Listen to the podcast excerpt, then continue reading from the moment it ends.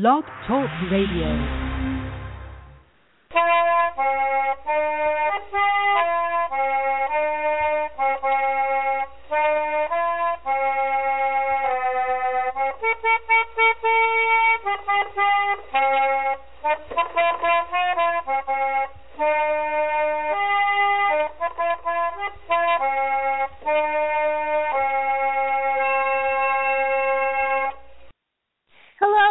Everybody, and welcome to Trundlebed Tales. And tonight is a first program, and hopefully we'll get enough of a good response that we'll do it again. Uh, but tonight is the um, first Almanzo Wilder on air birthday party. Now, last year I had requests to do an episode uh, for Almanzo's birthday, uh, like I did for Laura's, so I'm trying it out. I hope that tonight you'll share your favorite Almanzo stories, what you liked best of Malone, Spring Valley, DeSmet, Mansfield, any place Almanzo lived. And in honor of Almanzo's appetite, how about your favorite stories about Little House food? So call in tonight, and that brings us up to a little bit of housekeeping.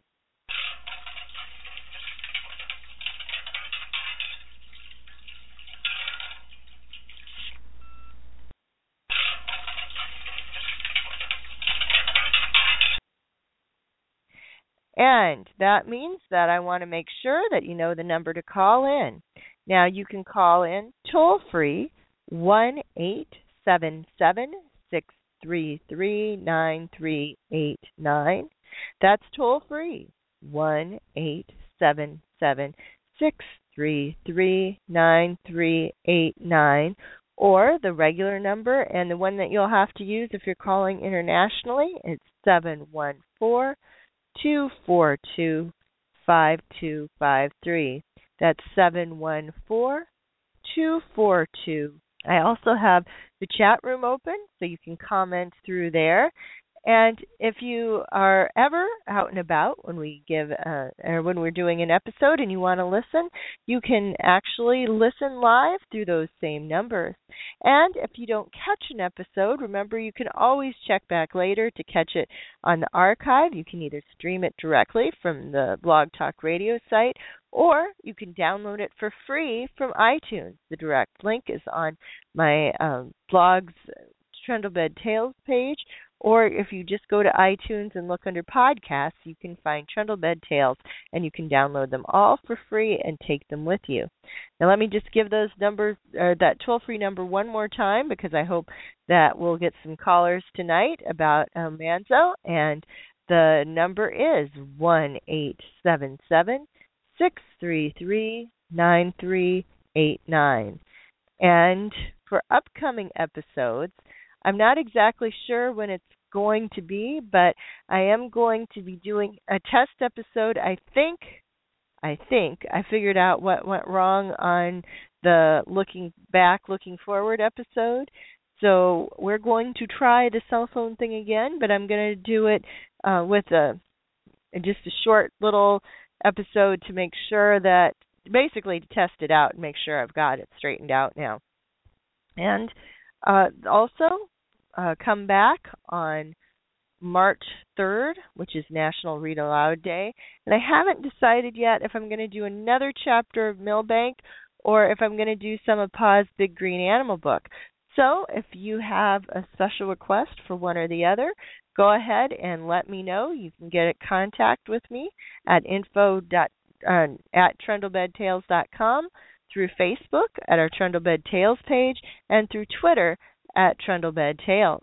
Or if you were uh, here and the chat room's open, you can let me know now. But that should be about it for housekeeping.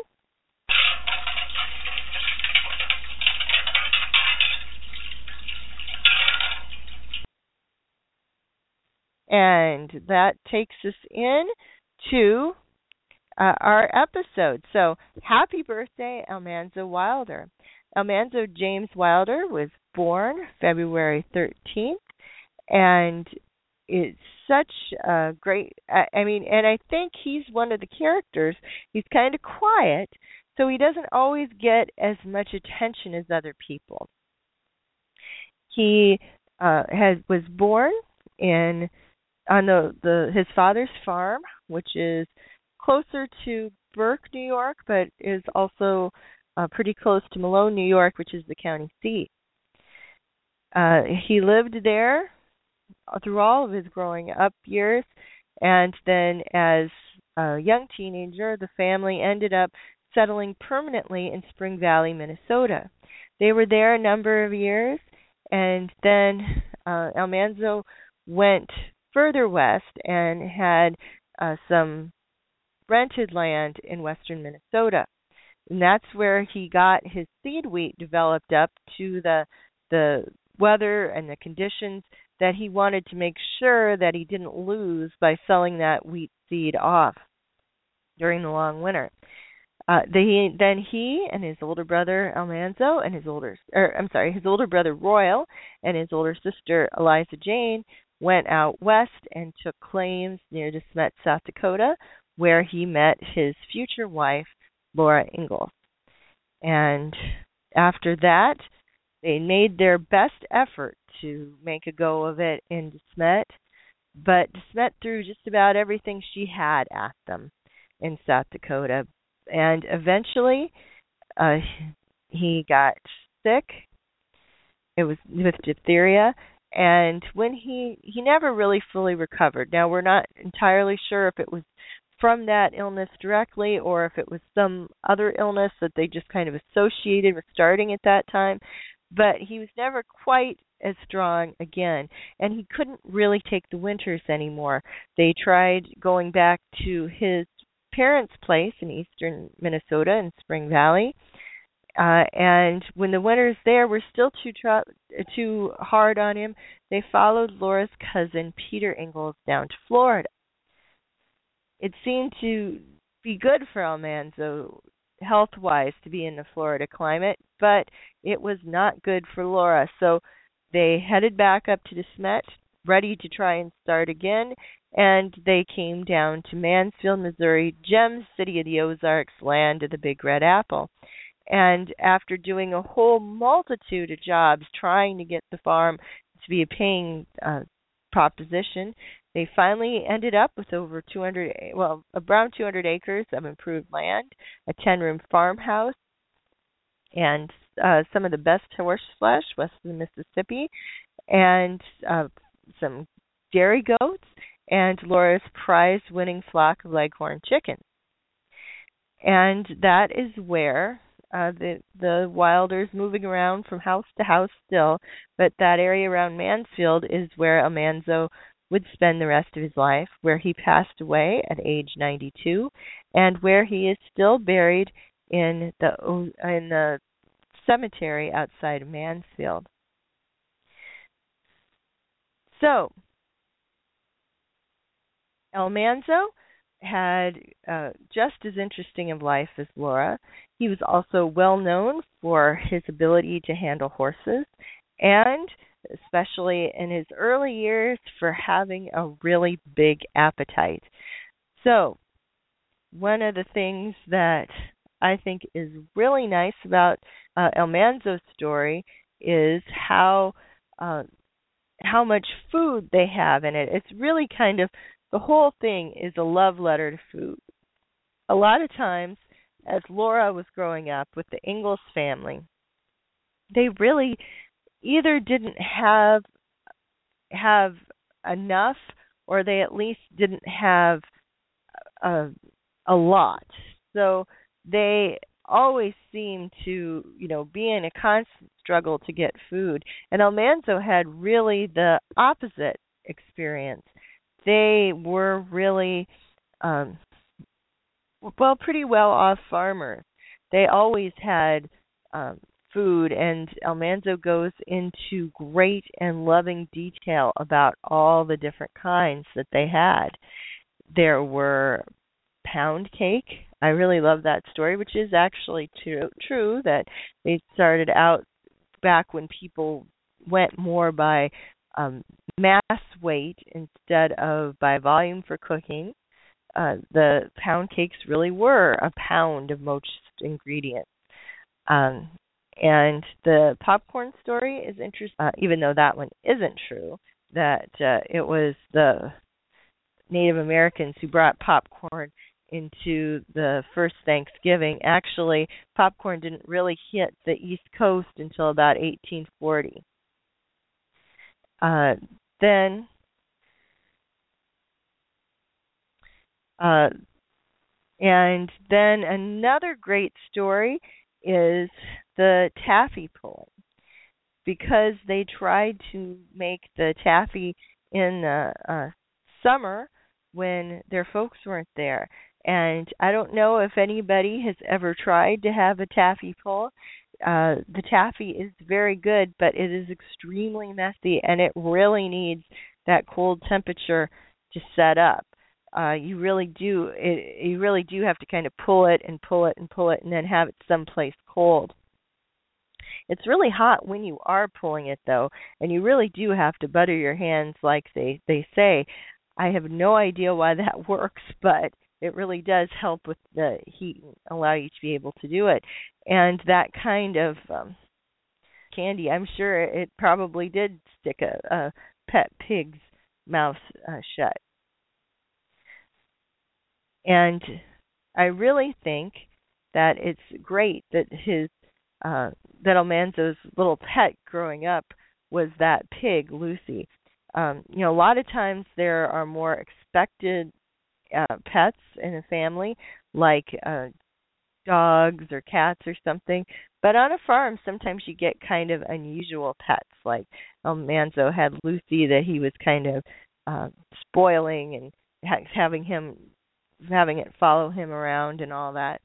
And I never had a pig do that for me, but I did have a bottle lamb. Uh, and he would follow me right along on my heels like a dog, and it's just it's just extremely cute. I just love Toodles to death. And I think uh Lucy probably was a similar situation for Almanzo.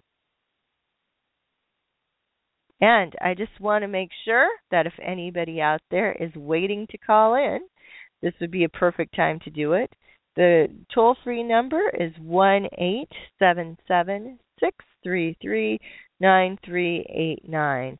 That's one eight seven seven six three three nine three eight nine. And uh, feel free to call in at any time. And I hope somebody out there has got some nice Almanzo stories that they want to share. So, another thing that uh, people really think about when you talk about Almanzo is horses, and especially Morgan horses. Morgan horses are a particular breed. They are one that was actually developed in America. You can track it back to a man named Justin Morgan, who had the first identified member of this breed uh, that um, was a horse named Figures, who uh, was then wildly bred to the area because he had the benefits of being both a very pretty, showy animal. He had speed. It was not. It was very pretty. You could put it in front of your buggy on Sunday and and take it to church and it would look like it belonged there. But it was also very very strong and was good at doing uh, sort of more mundane chores. So you could hook a morgan to a farm uh, cart or to a fancy buggy. You could ride it um through a lot of different conditions in the saddle. And morgans were just very good all around uh, an all around species or breed of horses and they were very popular and they still are. And it was that kind of horse that uh father wilder raised and that laura or laura and almanzo first had when they were married. It can be very hard uh gentling a horse just as as they describe in Farmer Boy, uh, because really, when you're gentling them down, they really can have very high spirits. And so it's kind of important to be very quiet and to be very patient. And I really can see why that was something that Almanzo really would excel at because if uh, because I think those were true characteristics of him later as well that he was very quiet and very patient and I could and uh I'm sure he was very very good with horses. And it's kind of nice at Malone today. They have uh, quite often they work with a, a local Morgan organization, and on their special event days, they will have actual Morgans back on the Wilder farm. And I'd really love to get there for one of their events so that I could see that too. I think uh, I want to give the number one more time here. So if anybody is waiting to call in, we have now gone completely through the first half of the episode. Uh, so if you are waiting until you think there's a good time to call, this is it. So call in at one eight seven seven six three three nine three eight nine. That's one three nine three eight nine. And the next thing I'd like to talk a little bit about is Almanzo's name. And on the TV show, the NBC series, they always uh, pronounce it El Monzo instead of El Manzo. And I don't think anybody is really sure where that came from. Uh, I've asked Dean Butler about it, and he had really no idea. I don't think he realized it was an issue until he got involved at the fans at the home sites.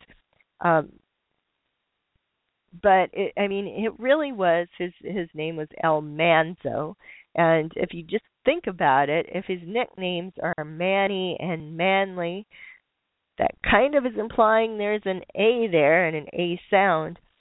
But there's also a recording of one recording of Laura's voice, and she says quite distinctly El Manzo. So that is how you really say it. Now, um, the TV show did come with that El Monzo thing. I'm not sure if it was because they thought it sounded like Alonzo and that was sort of how you'd pronounce a similar name, or another possibility is they could have gotten it from the uh, Hallmark radio program that was um, the one of the which was dedicated to the book The Long Winter.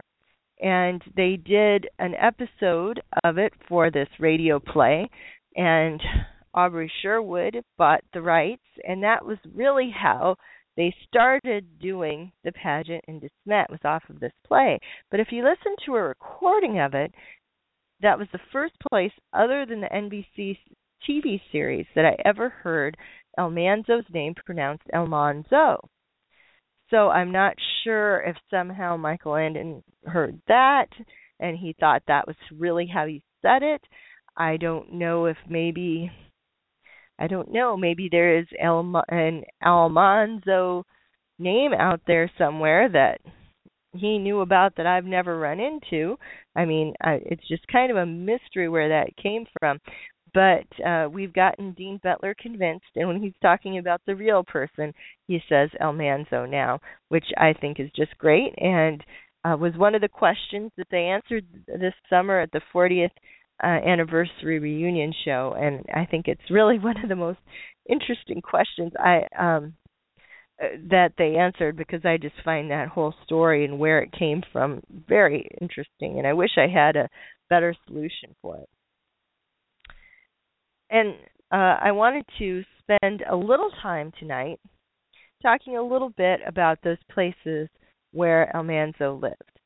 And the one where he was born was the James Wilder Farm, which is, as I say, part way between Burke, New York and Malone, New York. Uh, the reason that we tend to think of it as being part of Malone, even though it's a little closer to Burke, is because that was where the post office box was for many years and because that's the town they talk about visiting in the Farmer Boy book. Now, it is an interesting one of the home sites to visit. First, let me warn you, it is a long drive down a two lane road from anywhere. But it's worth it. It was a site that got a fairly late start. Uh, it wasn't until the 80s that they were really able to secure it as a historic site and for a museum. But they did a very nice job First, they brought an archaeological team in. They were able to use them to determine where the actual buildings were located, where the porches were around the houses, around the house. Started out with having a real good body of information. Added to that, they had uh, an, a real focus on not just doing the house.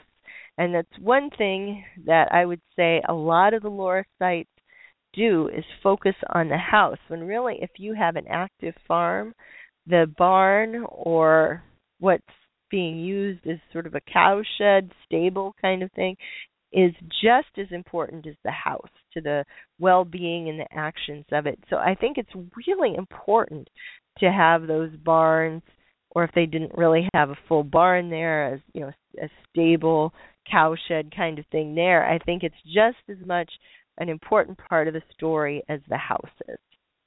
So I was very glad to see the um, see the that they had rebuilt the barns and the outbuildings there. I think it really uh, gives you a sense of a much better sense of what it was really like for Almanzo to live there. And so I really have to give them um, do and they've done an extremely nice job in setting it up. And I just uh, am very pleased with the result. I enjoyed my trip there. I hope I get a chance to go back. Now, from there, the Wilder family ended up in Spring Valley, Minnesota they ended up buying um, Mother Wilder's uncle's farm, and that is where that farm is still there today. It's very close to the edge of Spring Valley, but it is still a, a rural farm designated area. The house was torn down in the 1920s. The barn, it's a horse style barn, is believed to be the one that was there when the Wilders were there. They um they're supposed to be though. I personally have have never made it on the property, so and it is private property and the current owner really doesn't want people coming on to the property, so um don't try. But I've I have talked to people who uh, are had gotten official permission from him to go in and look and there was an AJW uh, carved somewhere in the barn. So they they think that this was the barn that was there when the the Wilder family was. And so you can see that still today it was uh, standing. There's uh most of the rest of the farm is gone, but the very year that Lauren Almanzo were there, they had opened a new church, a new Methodist church. And so that Methodist church is now the Laura Ingalls Wilder site in in Spring Valley.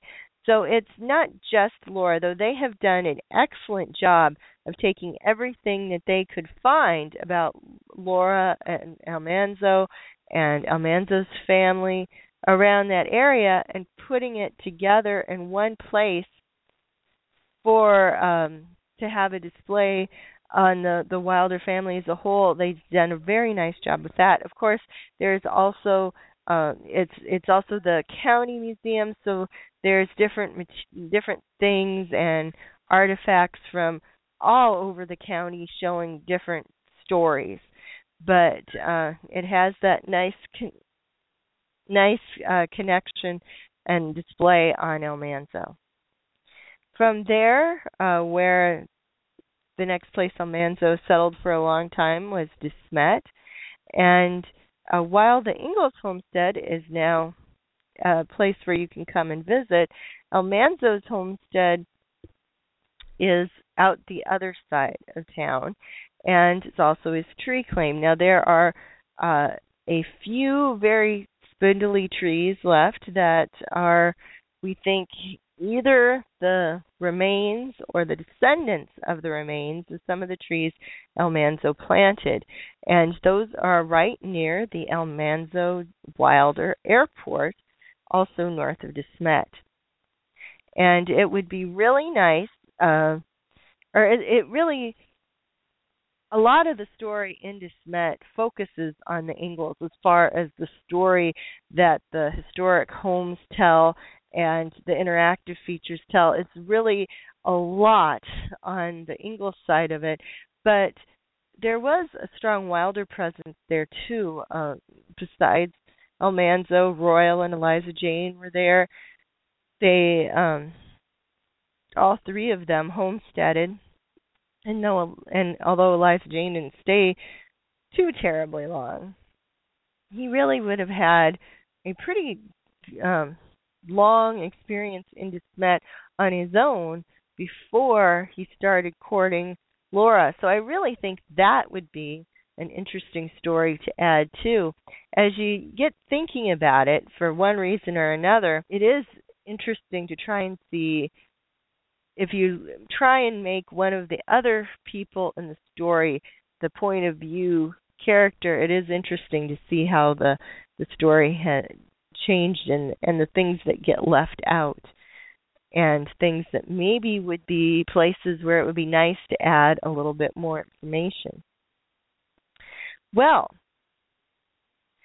I can't say that tonight was a success as far as getting people to call in and um, I'm really sorry about that. I thought we might get at least one caller, but it is a Friday night, and I did make a decision that we wanted to have the birthday parties on the actual days. Now that's um, limited, I think, a little bit caller um, interaction and um, and I think maybe if it was a different day of the week, we might get a little bit more response. So I'm going to go ahead and I think I will probably try this again next year, but if uh we don't get any more response than this, then I think we'll call it a failed experiment. Uh, I thank you though for listening to our Almanzo Wilder birthday party, and I hope that if we have one of these, or when we definitely have the Laura one next year, you will consider calling in because I really think that it's really nice to hear uh, from some of you directly too. As far as upcoming programs, I as I mentioned, I'm going to be doing a trial program and then I'm going to be doing a read World Read Aloud program on March 3rd. So looking forward to seeing you there and until then, I'm going to urge all of you to brighten the corner where you are. Happy birthday,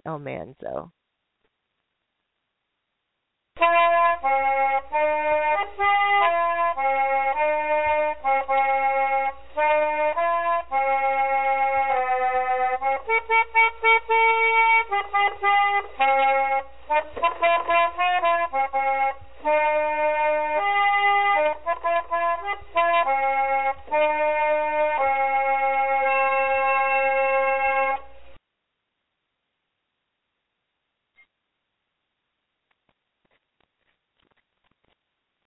Lucky Land slots, you can get lucky just about anywhere. Dearly beloved, we are gathered here today to. Has anyone seen the bride and groom? Sorry, sorry, we're here. We were getting lucky in the limo and we lost track of time. No, Lucky Land Casino, with cash prizes that add up quicker than a guest registry. In that case, I pronounce you lucky. Play for free at LuckyLandSlots.com. Daily bonuses are waiting. No purchase necessary. Void where prohibited by law. 18 plus. Terms and conditions apply. See website for details.